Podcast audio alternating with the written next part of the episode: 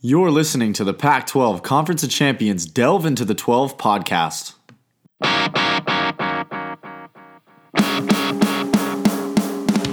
Welcome back, everyone, to the second episode of the Pac 12 Football Delve into the 12 podcast. Once again, I'm Spencer Jarvis, and we've got an exciting week one recap ahead, along with week two's matchups and predictions. Happy to say I'm not a one man band today. Joining alongside of me, weighing in at 5'10, 175 pounds, and gaining is Luis Cepeda. Luis, how are you, man? I'm doing good, Spencer. Thanks for having me. Excited to get this show on the road. Absolutely, man. It's good to good to have you with me today. So, like you said, we got a lot of information to cover. So let's jump right into it with the most exciting matchup of the week. Arizona State USC, the 9 a.m. game in the Coliseum. USC squeaked by with a 28 to 27 win against the Sun Devils. With Arizona State in control most of the game, they took a 27 to 14 lead down to 3 minutes left in the fourth quarter. All smiles on the ASU sideline until a tip ball caught for a touchdown on a 4th and 13 put USC within one score. Botched onside kick from ASU recovered by USC gives them the ball back. You can guess what happens next. Kedon Slovis, he does his thing on a fourth and nine. He goes over the top, through a window, around a door, you know, finds Drake London for the touchdown. ASU does get the ball back, but just can't convert. USC wins. Uh, with 3.43 left to play in the game, ASU up 27 to 14. ESPN Tracker has ASU listed with a 99.8% chance to win the game. Obviously, we know that the game it's never over until the scoreboard says. What happened down the stretch for USC to win this game, though? Yeah, no, that is just it's luck. You know, there's there's absolutely no strategy behind that. They got the ball bounced their way, and and like you said, it's not over until it's over, and things like that can happen.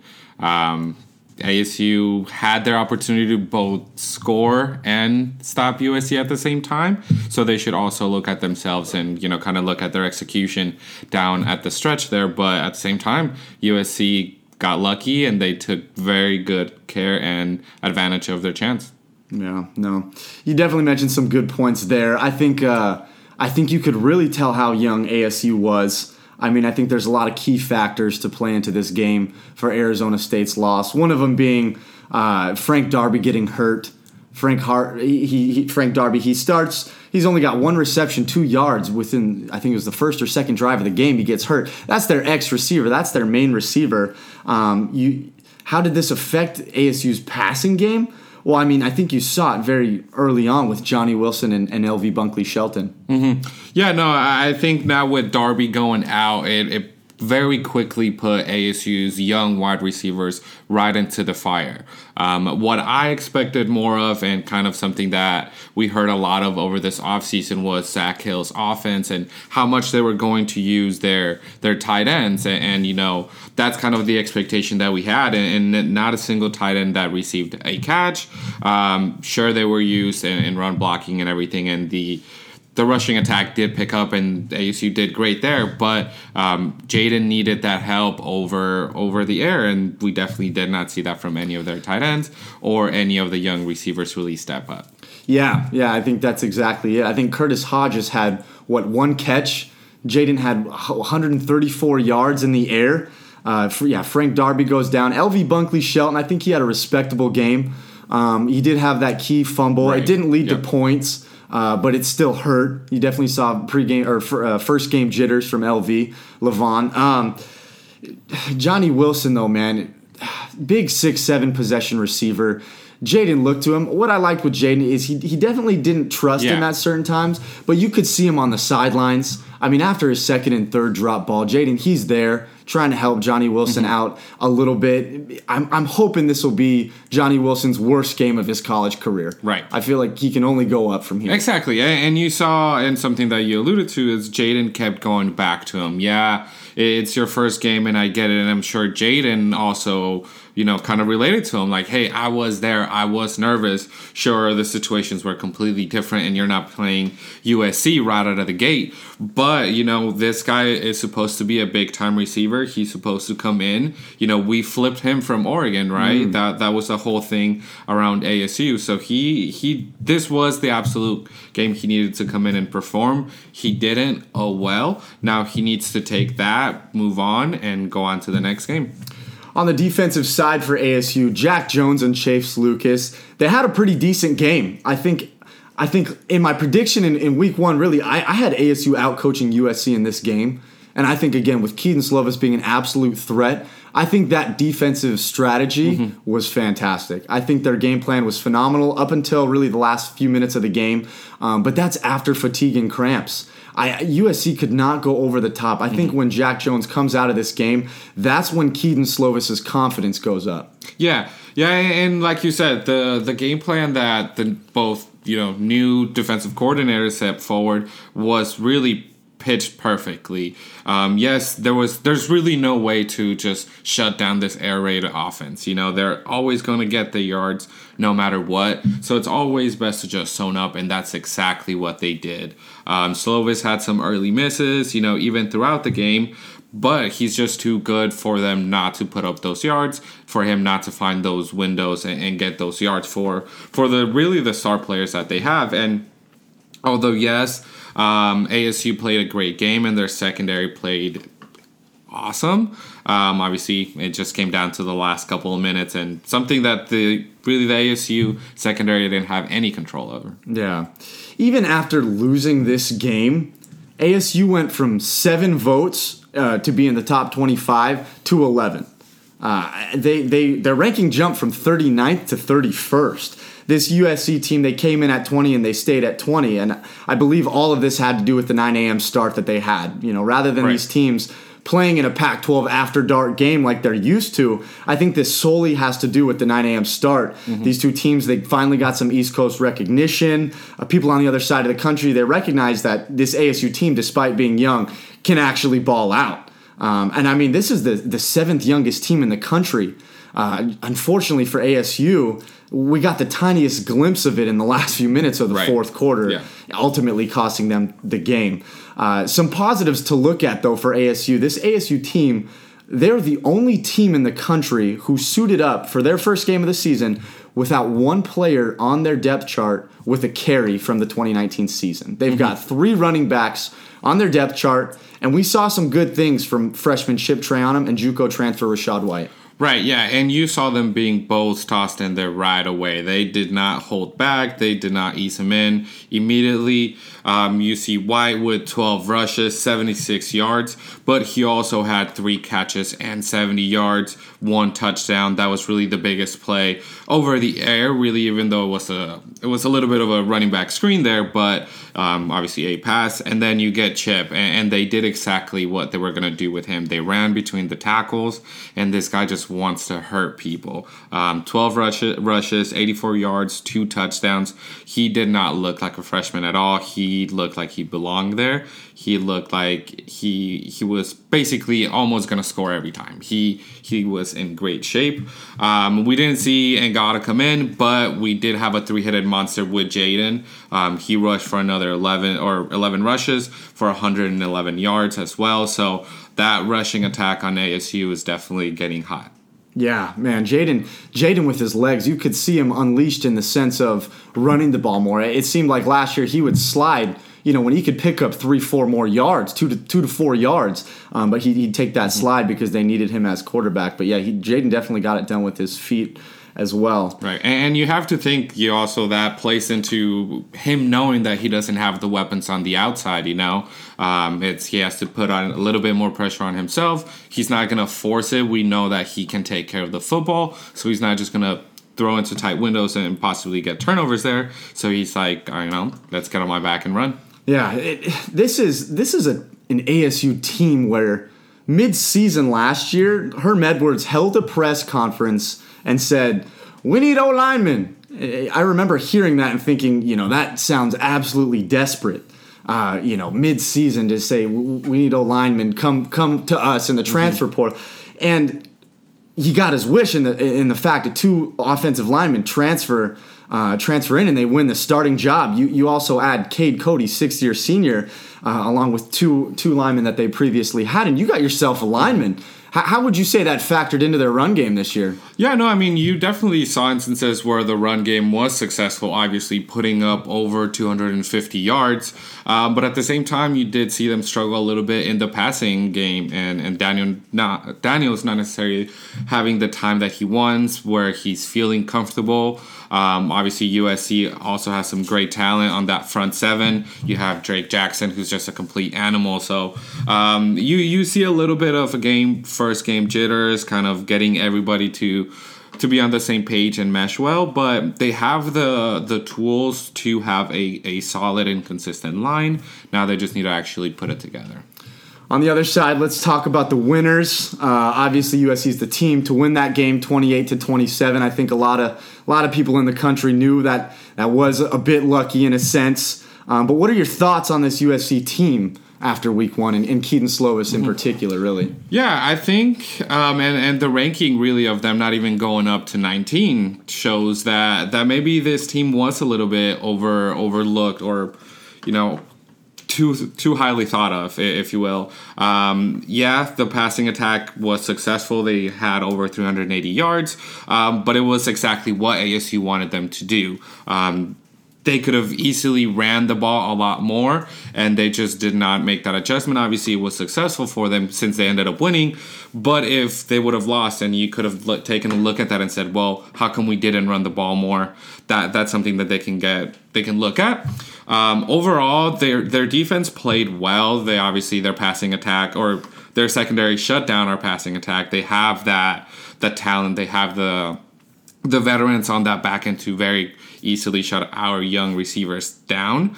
Um, but I don't know. At the same time, I feel like it was just a very overwhelming performance by all three facets of the game by USC. Yeah, yeah, absolutely. I think Tyler Vaughn and Amon St. Brown, both fantastic receivers. Uh, but with the secondary of ASU, it seemed like Kedon Slovis was doing a lot of dumps, dump offs uh, to, to stay fresh, though. In mm-hmm. a sense, is, is it's not like he got cold with with uh, not throwing the ball down the field. Is he he wanted to take yeah, his shots? Right. You could see that he was smart about it as well. Yeah, I mean, other than the one pick from uh, well, defensive player of the week, Merlin Robertson was the second time in his career with that big interception. Um, ASU couldn't capitalize points, but Kedon Slovis wanted to sling the ball around, and it started short, short passes until uh, you know when he needed to, to throw the ball in right. the air, he did get it done. So yeah, and it was definitely the Drake London show when it came to to those receivers. Yeah, they have mm-hmm. talent all over, but he made some great plays. He he went over the middle a few times, and and he was being the physical one out there. He was not afraid to to punish anybody. Yeah, absolutely. I think this USC team played fairly well. 95 total plays to ASU 61. You know, that that's what 34 more plays. Uh, this USC team also five for eight on fourth downs. There's so many teams in the country who don't they don't even go for it eight times in the season on fourth and down uh, on fourth down. Let alone during a, a COVID pandemic with only a six game schedule. This team went for it eight times and were successful on five of that. I think uh, their defense definitely played better in their offense than their offense. But in the end, Kedon Slovis, ice in his veins, kept his arm fresh all game long, short throws, and in the end, he delivered the game winner for the USC Trojans. So, any last final remarks on this game? Yeah, no, just would like to see what what USC we get moving forward. Um, a lot of us thought that this ASU would be their toughest matchup um, until you know potentially Oregon. Um, so let's see what they do. Um, they did have four turnovers, so. Um, again, it was a very lucky win for them. We'll see how they come out next week. Much more concentrated. Um, they have a very favorable matchup against U of A, who has not played yet. Um, USC is now warm. We'll see what Slovis gets to do. Awesome. Moving on to the uh, next game of the uh, second game of the week. Oregon Ducks emerged victorious against the Stanford Cardinal 35 to 14. I predicted Oregon winning this game 38-16, not very far off. Can we all give it up for me for a second? Spencer. Almost had that ASU game as well too, but anyways, this Oregon Duck team, obviously the favorites to come out of the Pac-12, going up against a respectable Stanford team. What do you see from this Oregon team moving forward after week one? Yeah, no, I see a rushing attack that is going to be leading this offense. Um, but at the same time, I see a, a, brand new quarterback that could potentially be taking this offense into new levels. Um, Tyler Shough came in there and he he managed that offense very well. He did not make mistakes. Um, obviously, him being able to run that ball, giving them that RPO option, um, it, it's just great for their style. They have the tools for it. Um, CJ Verdell had a great game on the ground. Yeah, no, absolutely. CJ Verdell, 20 carries, 105 yards, and a touchdown. Clearly the main back in that offense. Uh, along with CJ Verdell, you got Travis Dye six carries, 78 yards, and a touchdown. And I'll always find an excuse to say my man's name. Cyrus Habibi Likio, the greatest last name in college football, found himself in the end zone. Unfortunately, Habibi Likio had to mention that name again. He did have a costly, or not too costly of a fumble. Uh, Stanford didn't capitalize on it, but he did have that fumble. He's more of a uh, hammer back when they, when they need only uh, one to three yards, really. But CJ Verdell, the mm-hmm. main back in that offense, um, yeah, like you said, this Oregon team, a, a, much different look than last year with Justin Herbert and kind of an, an air raid offense with right. his arm. I mean, I remember watching the ASU Oregon game last year, and uh, it seemed like Oregon's rushing was in control of that game, but when it came down to it, we got to get Herbert the we got to mm-hmm. get Herbert, Herbert throwing the ball. When I think Oregon probably would win that game if they stuck with the right. run, and you really saw it in this first game. Uh, I think, like you said, Tyler Shough adding that read option I think that's going to be huge mm-hmm. on the ground. He, yeah. He, yeah. go for I, it. Yeah. I, mean, no, they they came in first game and they have 40, 40 rush attempts as a team. You know, wow. Um, Tyler with 11 of those. So now that option just opens up. All their athletes can can be on the field now, and he's going to be spreading that ball around. You know, Johnny Johnson four cat- catches, DJ Johnson five catches, Pittman on his is just a great catch on that long deep throw. Um, so no, that he has the tools. There's going to be athletes all over like usual for Oregon. Uh, it's now time of you know how long it's going to take them to fully get up to speed with that offense uh, and what damage they can do. Yeah, absolutely. Tyler Tyler Shough as well. We didn't know who was going to start this game. You mm-hmm. know, we there there was potentially the uh, the opportunity for Anthony Brown to start for this Ducks offense, but Mario Cristobal he kept it quiet really until this first game. So with him coming out here, you know, 17 of 26, 227 yards in the air, one touchdown with his arm, uh, also an interception though. How do you see him settling in for week two? Yeah, no, I think it's going to be a question of how easy it is for him to make adjustments moving forward.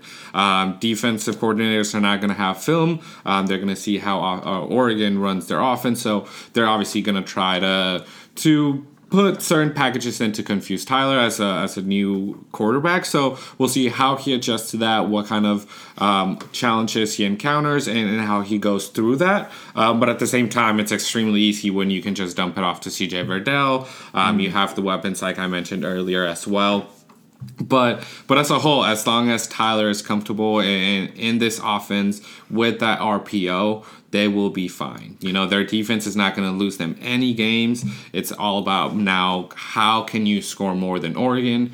And if this offense is rolling, I don't know if you can. I think they're really just going to continue to roll as well. I think if he makes his reads, continues to make his reads well, he did have that one pick where he, he clearly didn't make the right we, the right read.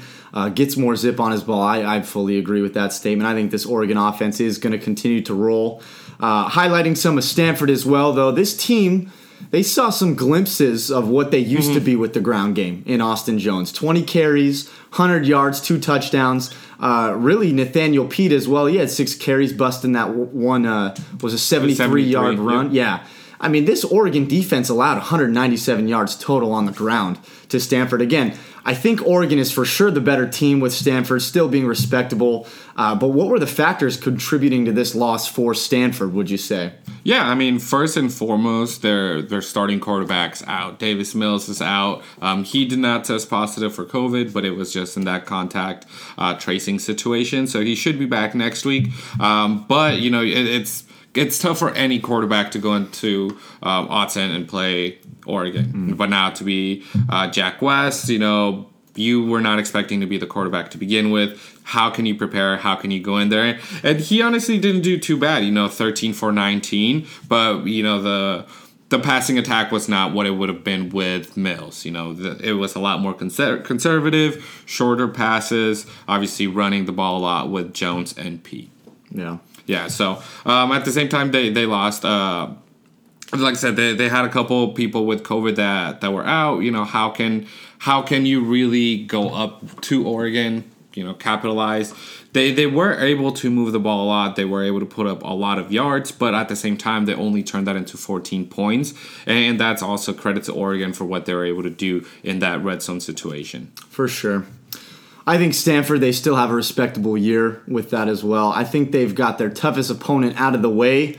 I think they'll make the necessary adjustments to put more points on the board than their other teams. Um, I think Stanford will probably still go four and two. I don't see them getting past Washington potentially, but uh, yeah, I think with with playing this this Oregon team. Um, and, and not playing with their starting quarterback, I think they grow. I think mm-hmm. they grow. They learn from this, and they have a respectable uh, shortened season. But yeah, I, I, can see them going four and two. I do have that matchup with Washington to, to kind of be the the decider. Um, at the same time, I do have that matchup with Cal. You know, that at the same time mm-hmm. depends how Cal comes. We haven't seen them play, but but yeah, no, this is a team that from Stanford that can either play really well.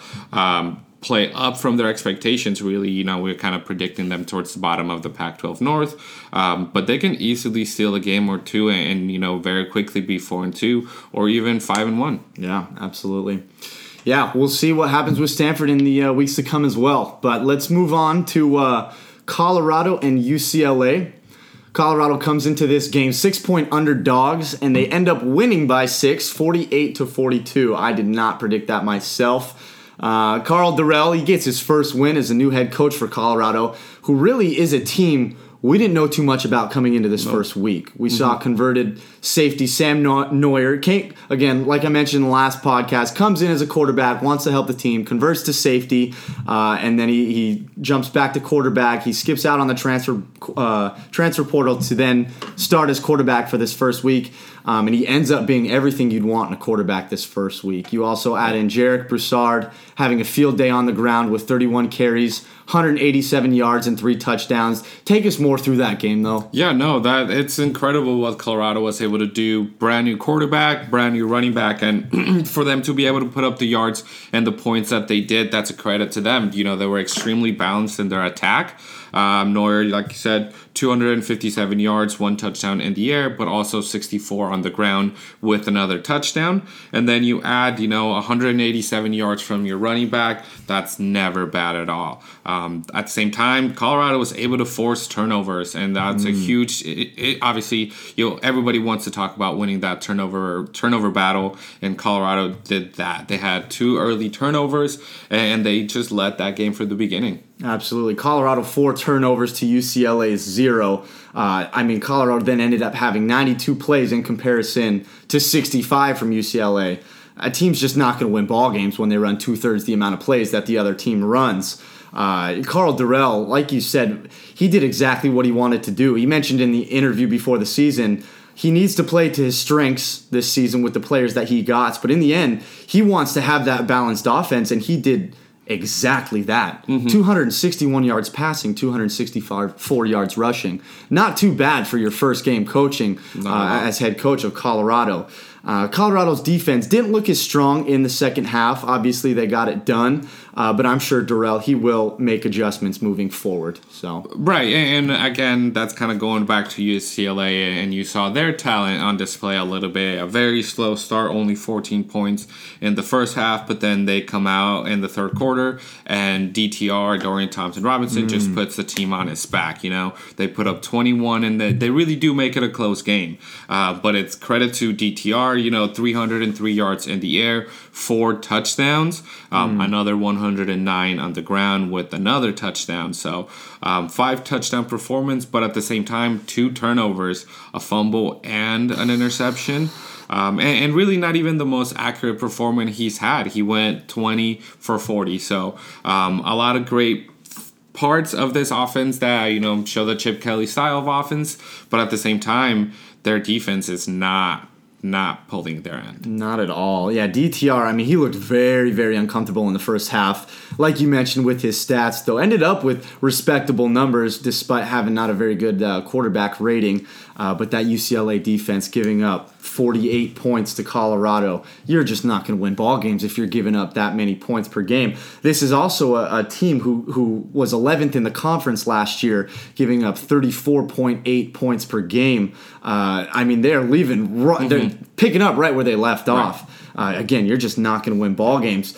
A few notable big plays, like you said, to get this UCLA offense excited, um, making it a close game, six point. But moving forward, is this a UCLA problem or is this a Chip Kelly problem? No, I, I absolutely think it's a Chip Kelly problem. I, I out loud, I haven't said it much because not a lot of people like to ask for my opinion. but I am not a Chip Kelly fan, and I think the the sooner that UCLA gets rid of Chip Kelly, the sooner they can find a coach that can actually put something together. Um, sure, do do I enjoy as an ASU fan UCLA being not good? Yes, of course. But at the same time, we all love when those teams that are supposed to be good are good, and obviously that just elevates everybody's play. But I really don't see how UCLA can come back from this. Um, this was a game that they had to win even if they kind of did struggle out of the gate on their other games, you know, Utah and Oregon coming up. Um, so now it's kind of kind of a question of which games can they even win? Um, can they be ASU? Can they beat Cal? Um, can they even beat U of A at this point? You know, we, we got to really figure that out with that team. For sure, yeah. Like yeah, like you said, especially when they're giving up 48 points a game, your offense can only do help you out so much if your defense isn't getting it done. Uh, and they'll face a team, Utah, who comes in as a five and a half point favorite at 8:30 p.m. on Fox. So we'll see moving forward with UCLA how well they do. Mm-hmm. Now, before we jump into the last game of the week, a quick moment of silence for our four teams who are unable to play this week. Thank you. Utah, U of A, Washington, and Cal. Thank you. Not a lot has changed for these four teams, but we will give our predictions on their upcoming games heading into week two. Now, last but not least, Washington State at Oregon State.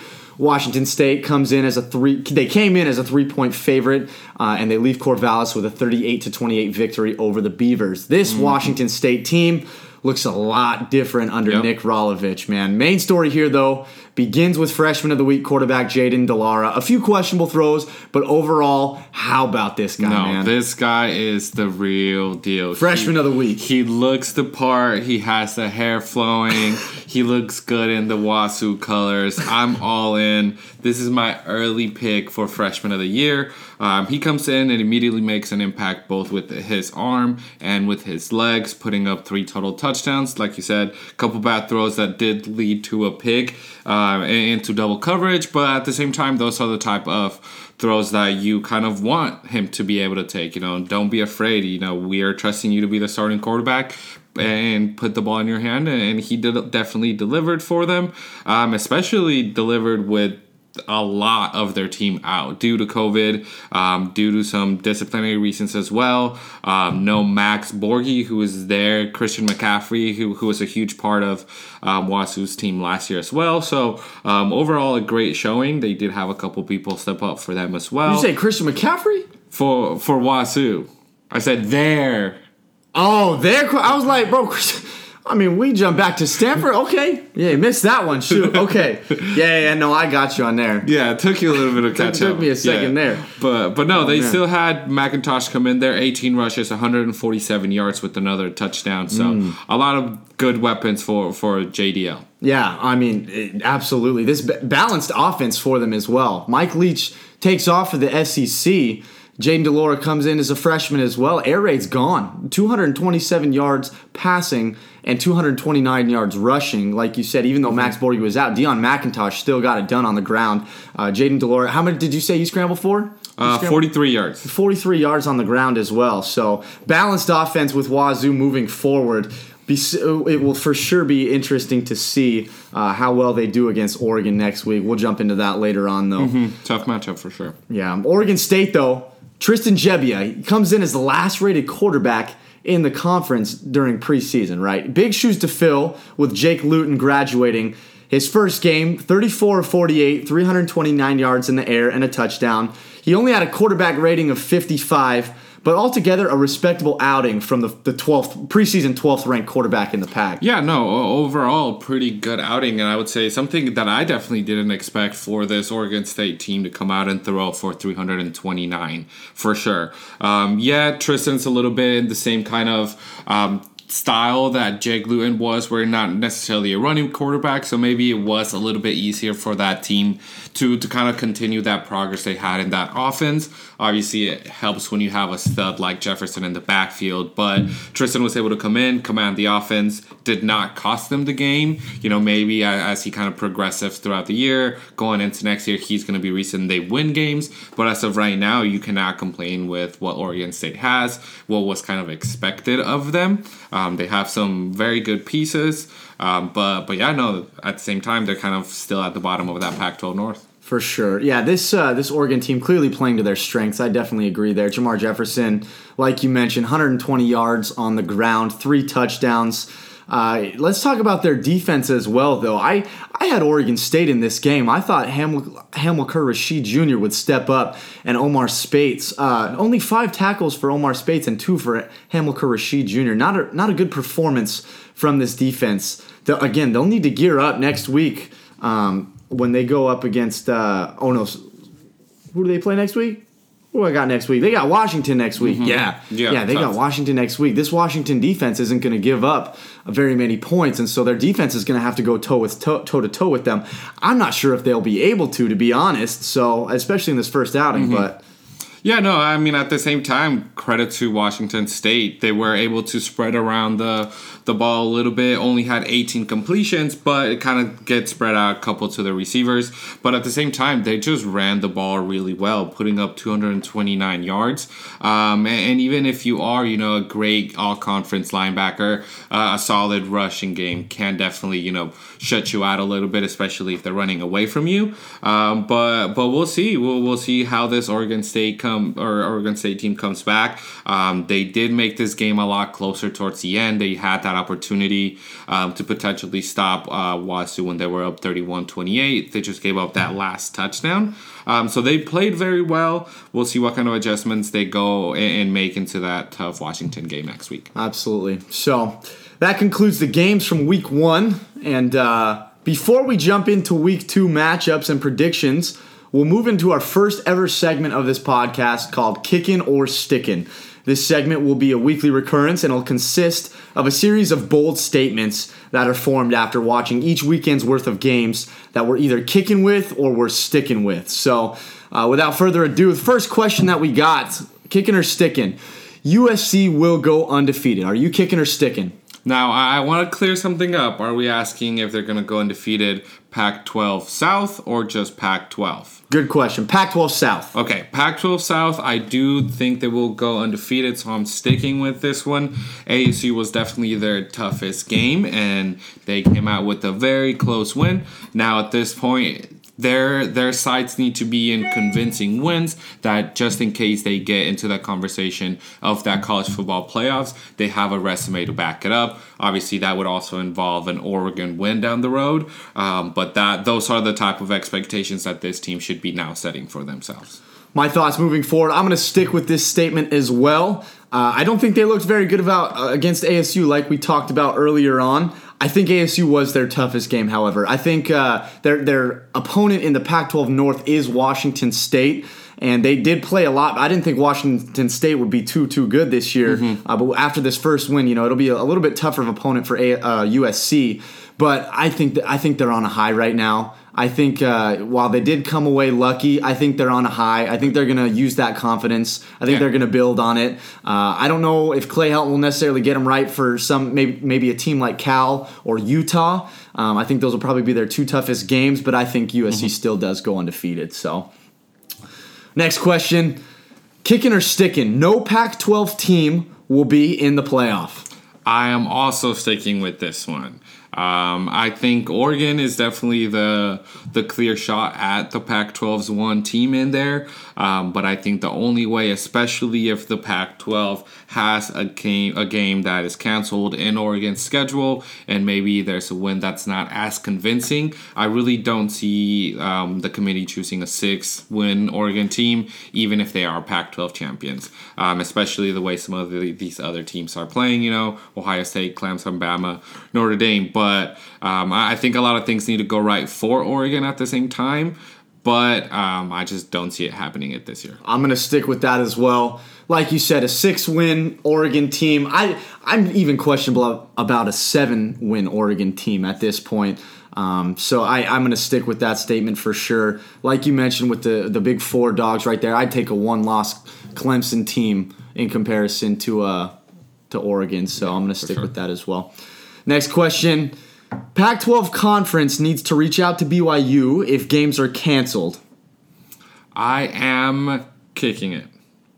While I do wish that this happened, I just have zero confidence in Larry Scott to make anything happen positive for this conference.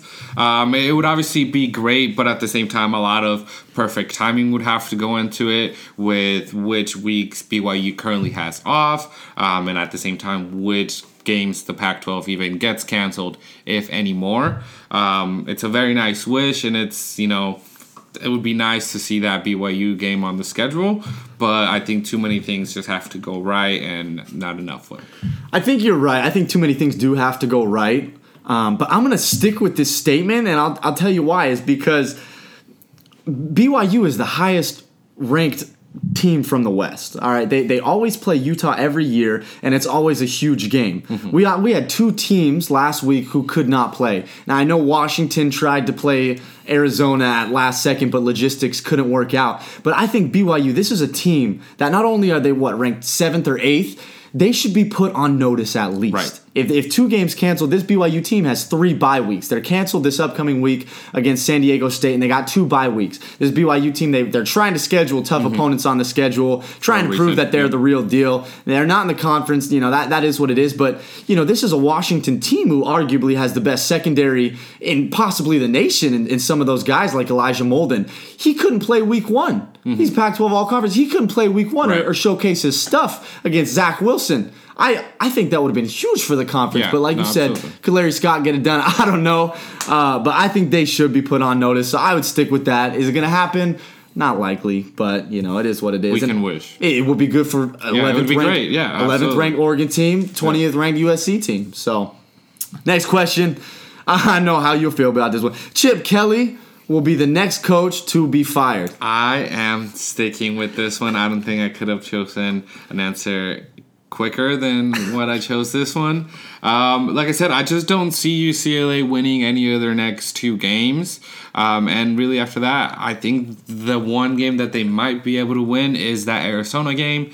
Um, but you never know with with kind of those Pac-12 after dark games. You know, that's that's a game that's definitely going to be on a Saturday at 10:30 because nobody wants to watch it.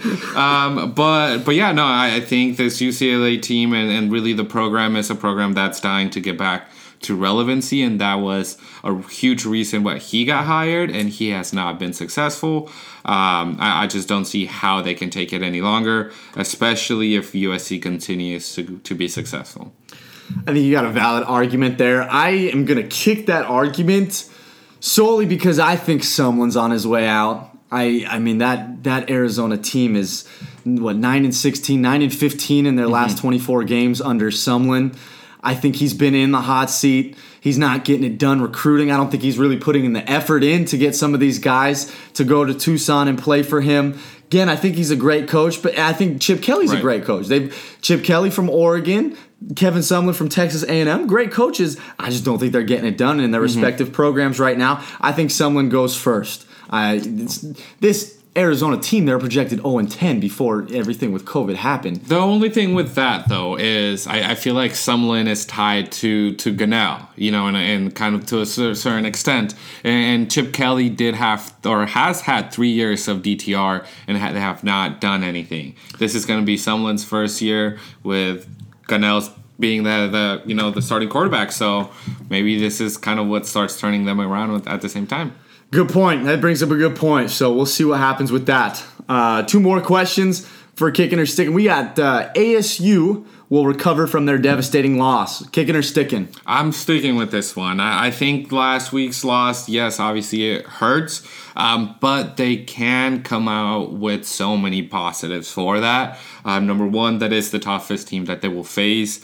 Um, you just don't see the NFL you know ready talent that USC has, uh, and, and Cal's defense. Obviously, this is the matchup this week. Um, I think at home another week for these freshmen to kind of get you know their their footing underneath them. Another week for Jayden to be comfortable, and now another week for Zak Hill to potentially prepare with, without Frank Darby. So um, again, Cal hasn't played, so we don't really know what they're going to be looking like.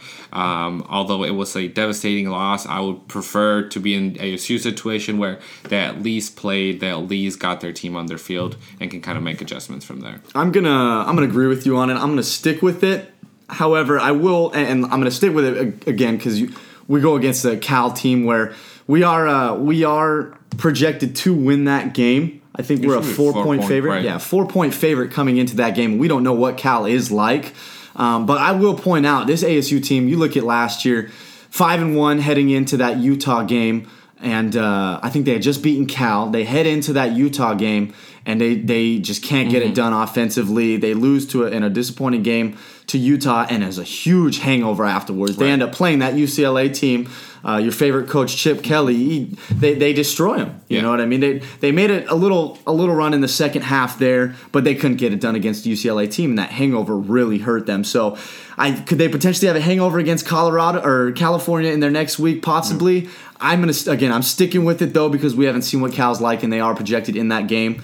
Uh, but you know, I just wanted to note that before. So. No, it's a great comparison, especially you know, like last year Utah was our toughest game, and we knew going into that week that it was going to be a physical game, and we kind of you know to to a lesser extent we expected ASU to kind of come out beat up from that game. But I, I kind of had the, the sense watching the game this week that ASU was not bullied or was not pushed around by AS or by USC, I should say.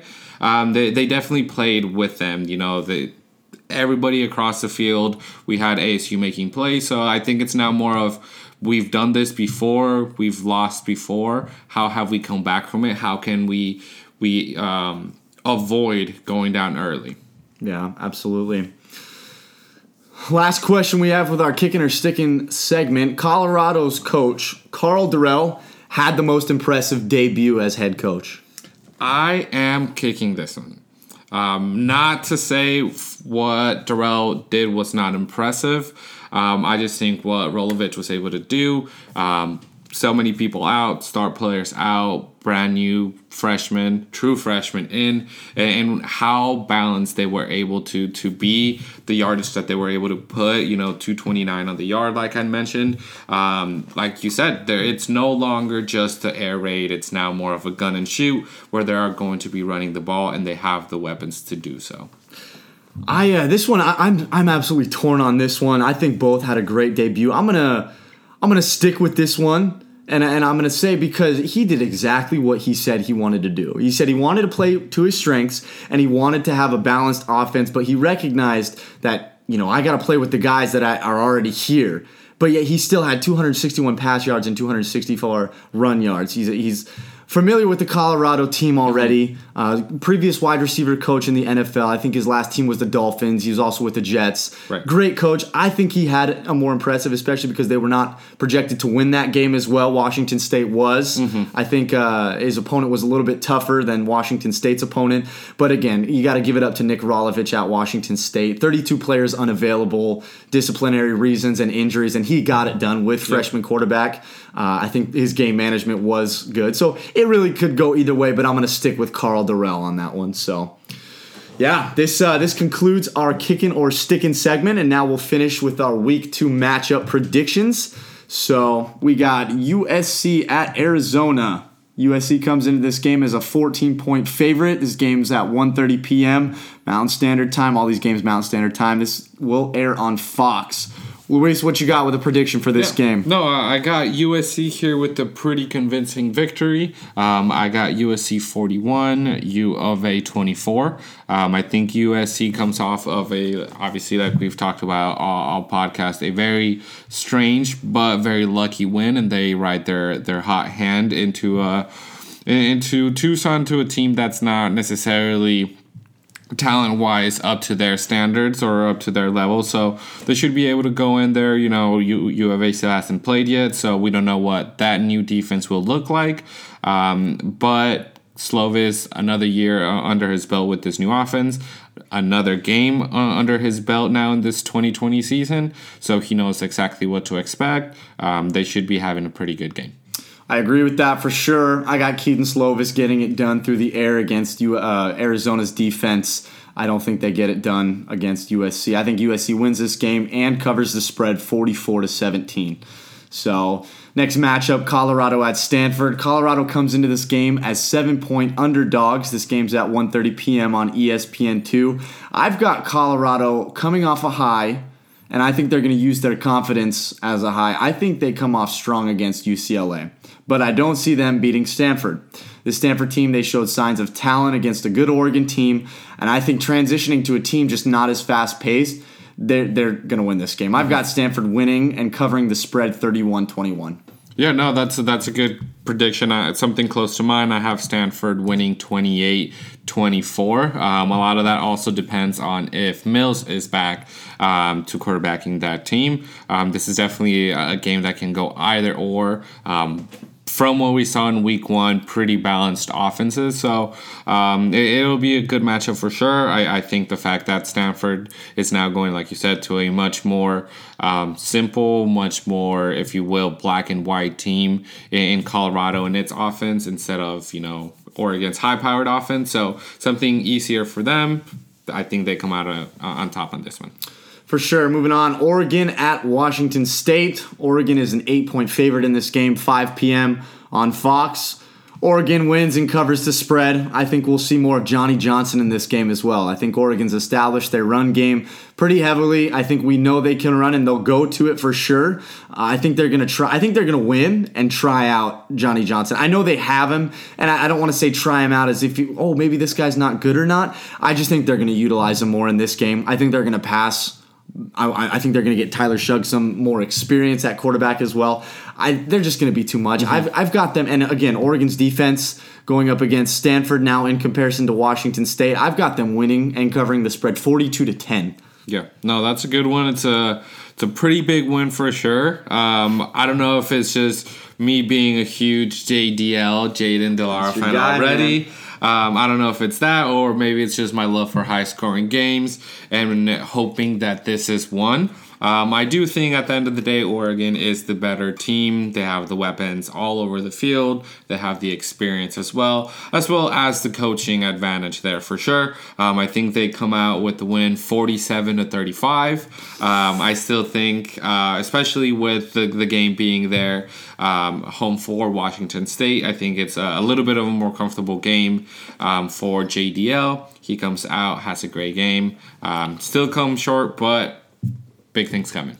For all listeners as well, we have a $5 Venmo on this game. I've got that Oregon doesn't give up 20 points. So uh, if that's over, he Venmos me five bucks just so somebody's accountable. Uh, moving on, Utah at UCLA. Utah comes in as five and a half point favorites, 8:30 p.m. on Fox as well. If this game is played, you know, just just a quick, uh, what's the word I'm thinking of? Update. Not update. What what's the I can't think of the word. Anyways, if this game's canceled, we're recording on a Monday, guys. So if this game's canceled, that's why. And we're talking about it as if it's going to happen. Now you know why. Mm-hmm. I think Utah wins this game, though, and covers the spread. I'm interested to see what quarterback comes out on top for Utah, though, Jake Bentley or Cam Rising. Uh, either way, Utah's offensive line, they're just going to have a field day with UCLA's defensive line. I, if I'm Kyle Whittingham and I saw that UCLA just gave up 48 points to Colorado and Jarek Broussard was offensive player of the week and rushed for what 184 yards and three right. touchdowns. I'm taking my linemen. I'm going to have my way with UCLA's defensive line, and I'm going to take Jordan Wilmore and Devin Brumfield, and I'm going to run them all day. Mm-hmm. So I've got uh, what do I got? I got Utah winning that game and covering the spread 35 to 24. Yeah, no, I, I think this is also going to be another good game. Um, I think UCLA definitely has the ability to win this game. Um, and for a second, I did pick them to win, but my hate for Chip Kelly is just too strong to allow myself for that to happen. Um, we do still have a lot of question marks with Utah and its offense, as well as their defense. But like you said, um, looking at how UCLA came out last week, y- you can't help but just hey, we're gonna get big up at the line of scrimmage, and we're gonna dare you to try to stop us, and we'll see if they can stop anybody. Yeah, absolutely. Yeah, I got Utah winning twenty-seven to twenty. 77 20. Cal at ASU. ASU comes in as four point favorites, 8:30 p.m. ESPN two. I think ASU recovers from their hangover. Simple as that. I think Herm Edwards. I mean, that's a long uh, plane ride. Well, it's not a long plane ride, but it's plane ride back, and uh, I think he, he'll get his team right for sure. We we don't know what Cal's like, but ASU comes in as favorites, and I think they are the better team, anyways. Uh, I'm interested to see if this game ends up being played as well with Cal recovering from COVID. I've got ASU winning this game and covering the spread 38 to 24. Good prediction. Good prediction. Yeah, I think this is going to be um, a chance for Herm to show what he can do and what kind of team he can set forward after a tough loss like that. Um, at the same time, how we react and how we bounce back from it. Um, earlier, I predicted that ASU will bounce back, um, and I do think that they will win this game. 30 to 21. Um, I think the offense finally gets going a little bit going into the bigger matchups at the end of, of the season. For sure, Oregon State at Washington. Washington comes into this game as 13 point favorites. Pac 12 after dark at 9 p.m. on FS1. Last game of the week. Washington's offense is not very strong this year. Freshman quarterback Ethan Garbers is listed at the depth chart to get the start. However, you could see up to three quarterbacks in that game. Again, they were supposed to play week one, but that's mm-hmm. you'll see that again with Oregon State. It's all defense for this Husky team, though. Uh, Tristan Gebbia at quarterback, a, a, respectable game week one, but again, he's a 12th quarterback for a reason. And this Washington defense with Elijah Molden, uh, McDuffie, they're the real deal. I'll make the statement that honestly, if Gebbia doesn't throw for more than 170 yards in that game, I don't think mm-hmm. he will. I think Husky D will be all over him. It's all a matter if they can get Jermar Jefferson going or not against this Washington defense. Yep. Uh, either way, I've got Washington winning and covering the spread 26 to 10. Yeah, I also have Washington winning by a score of 31 to 26. Um, I do think, and I do think the, the way that offense is set up there in Oregon State is going to be a very simple offense for Gebbia for that reason. Um, like I said, he's not someone that's going to lose you any games, and they just hope that he can eventually win them some. Um, but yeah, no, the key is going to be Jefferson and what he can do on the ground. That's going to allow some to alleviate some pressure off of his quarterback. Awesome. Well, that wraps it up. This concludes the second episode of the Pac 12 Delve into the 12 podcast. Luis, thank you for joining me. Always good to have of you course. on. So thanks for having me. Absolutely. Happy to make my debut. For sure. And again, like I said, we're recording on a Monday currently. So if games are canceled due to COVID right now, you know why. Uh, let's hope that's not the case, though. Good luck to your teams this week, injury free, COVID free. If your team played this week, you know it was a pretty entertaining week of college football. So let's hope week two does not disappoint. If you didn't play this week, let's hope everybody's back, healthy, and ready to go. As always, I'm Spencer Jarvis, and we will see you guys next week.